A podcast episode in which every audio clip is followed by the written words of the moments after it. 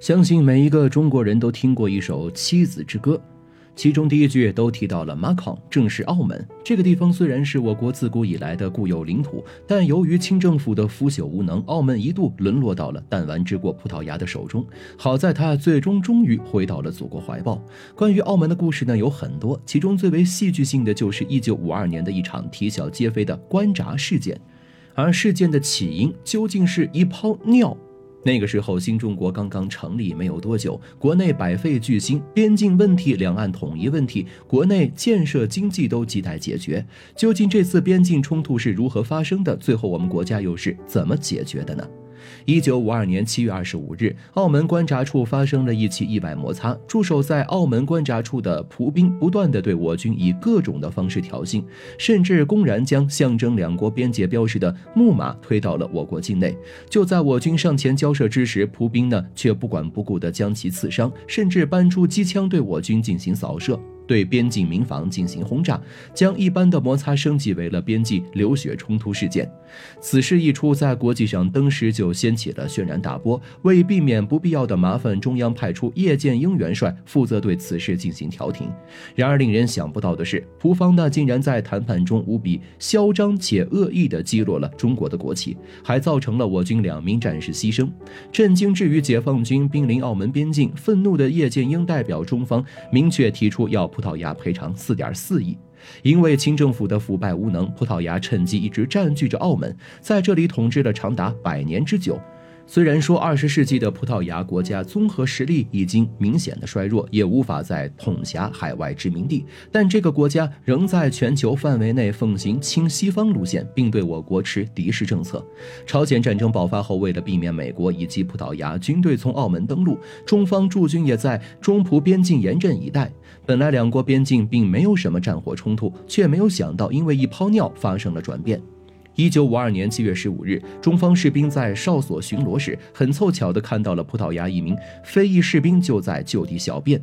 那时中国士兵在战场上很少看到黑人士兵，所以他感到新奇，便多看了几眼。但当时的多数西方国家长期奉行种族隔离政策，不明所以的葡萄牙非裔士兵认为我方有意挑衅，当即就垮下脸来破口大骂。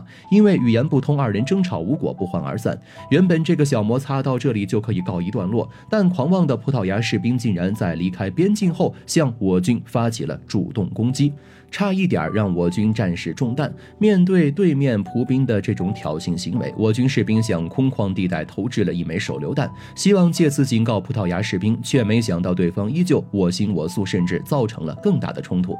二十五日，又有一名非裔士兵在站岗时开始作妖，他在中葡两地边界处反复横跳挑衅不说，还朝着我方士兵吐口水、打手势。面对如此低级的挑衅，解放军并未理睬。眼见没有惹怒我方士兵，这名非裔士。兵做出更加过分的举动，直接踏进两国中立区域，还将中葡两国之间的木马向我方领土推进了许多。木马相当于边界的标识，中葡两国哨兵岗哨相距一米，在这之间放上一个木马，就是为了公平划分。现在葡方士兵这么做，明显已经越界，挑衅已经发生了质变。我国的边防解放军一直以来都遵循既不主动惹事儿也不示弱的宗旨，所以当解放军公安十师二十九团一连一排一班战士赵学登站岗时，看到胡兵不断将木马推向我方时，打了警告手势，曾拿奖。这名葡萄牙士兵不仅不听中国哨兵的警告，甚至还叫来了更多的葡兵出言挑衅，不说还将木马一度推到了中方的警戒线。中葡哨战之间的气氛开始变得紧张起来。为了避免事态进一步扩大，二十九团一连三班班长宋有增准备上前施压。然而就在他走上前时，一名葡萄牙士兵趁其不备，拿刀刺向了他的左臂。摩擦已经演变为了流血事件，事态进一步升级。解放军一再忍让，没有换来对方的退一步海阔天空。无耻的葡兵对着我军阵地开始疯狂的扫射，更让人气愤的是，葡萄牙士兵不仅仅是对我国士兵展开进攻，甚至还将枪口以及炮口对准了边境所在的居民楼。面对这样大规模的军事侵略，我军立即进行还击，对葡萄牙士兵的哨所阵地同样进行了轰炸以及炮击。经过十几分钟的激战，中方取得了胜利，并主动撤出了战斗。葡萄牙当局看到自己与中国军队交火并未占到任何便宜，心里愤。愤愤不满，于是又开始积极的向英美等西方国家游说，希望可以获得对方的支持。当时在朝鲜战场上，美联军被中国志愿军打得节节溃败，正处无处发泄，所以在看到中葡爆发冲突后，他自然想要插一脚，妄图干扰我国的军事问题。于是，从停泊的台湾海峡中的第七舰队中抽调了若干支舰队驶向珠海，想要借此将事态进一步扩大。与此同时，葡萄牙很多官方媒体出了各种通告，称葡萄牙与英国早年签署的英葡同盟，在应对葡萄牙的边境冲突时同样有效。至此，中葡两国对峙进入了白热化阶段。七月二十六日，有关部门将这一情况上报给了中央军委。针对葡萄牙士兵的一系列行为，毛主席当即下令消灭一切来反之敌，沉重打击西方的反华之敌，打出国威军威。七月二十八日，在一众西方国家的支持下，葡萄牙士兵再次在边境挑起了武装冲突，非法越过警戒线，使用机枪射击我军哨兵。这一行为再次引发了两军的交火。而后，在我边防战士的打压下，葡方士兵只得龟缩在地堡中不。敢在予以反击。三天后，葡方再次向我方进行挑衅，葡萄牙士兵突然开枪，将我军边防哨所的国旗打落。这种行为伤害性不大，但侮辱性极强。国旗代表了国家。为了使得国家尊严不受损伤，在征得上级同意后，少连所的副连长邢启同战士苏广照准备趁着黑夜将国旗重新升起，而蒲兵看到他们的这一举动，立刻进行了疯狂的扫射。尽管邢启带领战士们在国旗杆下对。蒲兵进行了还击，但是因为位置过早暴露，他被葡萄牙士兵的一枚炮弹击中，当场牺牲。苏广照看到邢启牺牲后，不顾副连长的劝说，依旧冒着生命危险，坚持将五星红旗重新升了起来。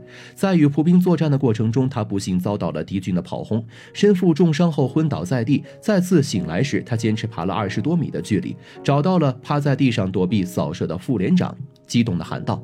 副连长，我完成你交代的任务了。这次爆发的武装冲突，中葡双方共向对方发出了八次轰击，发射四百九十发炮弹，两万多发子弹。整个过程中，葡方有五人死亡，十四人受伤，而我军则不幸牺牲两名战士，三十人受伤。此时，两国边境对峙开始陷入了僵局。要知道，维护国家之权，并非仅靠武力才能够获胜。虽然说澳门地区商业发达，但是它对于大陆以及其他地区的物资供给十分。的依赖，为了彻底断掉中澳之间的贸易往来，八月二日，中国宣布关闸，不再允许中国副食品流入葡萄牙当时统治的澳门境内。一切就如我方预料的那般，闸门一经关闭之后，葡萄牙驻军当即陷入了恐慌，澳门当地各种生活用品都开始物价飞涨。被人握住了经济脉门，葡方相当于搬起石头砸了自己的脚。作为葡萄牙的驻澳总督，史伯泰此前对于澳方士兵对中国士兵的挑衅行为，一直都是持默许的态度。然而，在中国切断与澳门的贸易往来后，他迅速变脸，甚至开始向葡萄牙中央政府建议与中国进行和平谈判。明眼人都知道，假如中国长期关闸澳门，将不攻自破。原本葡萄牙中央政府还很不情愿，但他们看到中方态度十分坚决，最终还是同意了史伯泰的这一请求。经由负责澳门经济和文化事务的罗宝举荐，史伯泰准备派澳门商会的正会长何贤以及副会长马万祺前去。在他看来，华裔商人与中国人进行商谈会更有利。八月底，由叶剑英主持，中澳两国之间的外交谈判正式展开。当时，很多同志对于葡萄牙一再挑衅中方的行为颇感愤怒，甚至表示不如就此将澳门收复，反正葡萄牙的军事实力绝对比不上中国。但是叶剑英却否决了这一提议。叶剑英明确表示，朝鲜战争爆发后。美国等西方国家就已经对中国实施了贸易禁运，也正因如此，很多重要的工业生产元件很难从海外走进中国。香港以及澳门这两个城市，现在就相当于中国与外国的贸易中转站。此时之收复尚且不够成熟。除此之外，他又说，毛主席曾经说过，在处理与其他国家的关系时，应该遵循大国从严，小国从宽，团结所有力量对付主要敌人。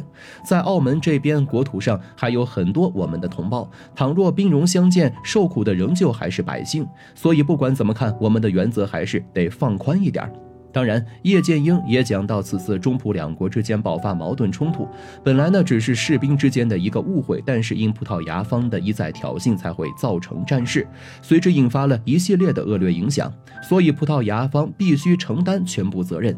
叶剑英与何贤以及马万祺进行谈判时还表示，假如澳方想要和谈，必须答应中方的三个条件：首先向中方赔礼道歉，保证从此边境挑衅行为不会再犯；其次以边界哨所为界限。向后撤退五十米，最后向中方赔偿四点四亿人民币。虽然我们提出的要求非常合理，但葡萄牙当局却觉得他们低不下高贵的头颅，因此表示拒绝。石波泰还向中方传话，表示葡萄牙并不畏惧与中国开战，因为一旦开战，中方也需要承受很多代价。对此，叶剑英毫无惧色地回复了他们，希望葡方可以慎重考虑。朝鲜战场上，中国军队连美国都不怕，难道还会畏惧葡萄牙军队吗？就这样，经过多次交涉，最终葡方同意了中方的请求，并向我国赔偿了四点四亿人民币。他们撤回了警戒线，对此次挑衅事件赔了礼，道了歉。自此，中葡两国之间的冲突得以平息。观察事件，我们让全世界看到了不同于晚清国民政府的新中国。当年澳门沦为葡萄牙殖民地，我国主权受到了严峻的挑战。时隔屈辱的百年后，中国以完全崭新的姿态，一举将葡萄牙侵略者赶出了境内。这是国家强大实力强盛的彰显。若不是中国已经强大，中葡冲突又怎么会解决得如此顺畅呢？弱国无外交，落后才会挨打。国家的强大会影响许多领域。也正是因为中国强大了，澳门才能够。成功回到祖国怀抱，妻子之歌也不再有遗憾。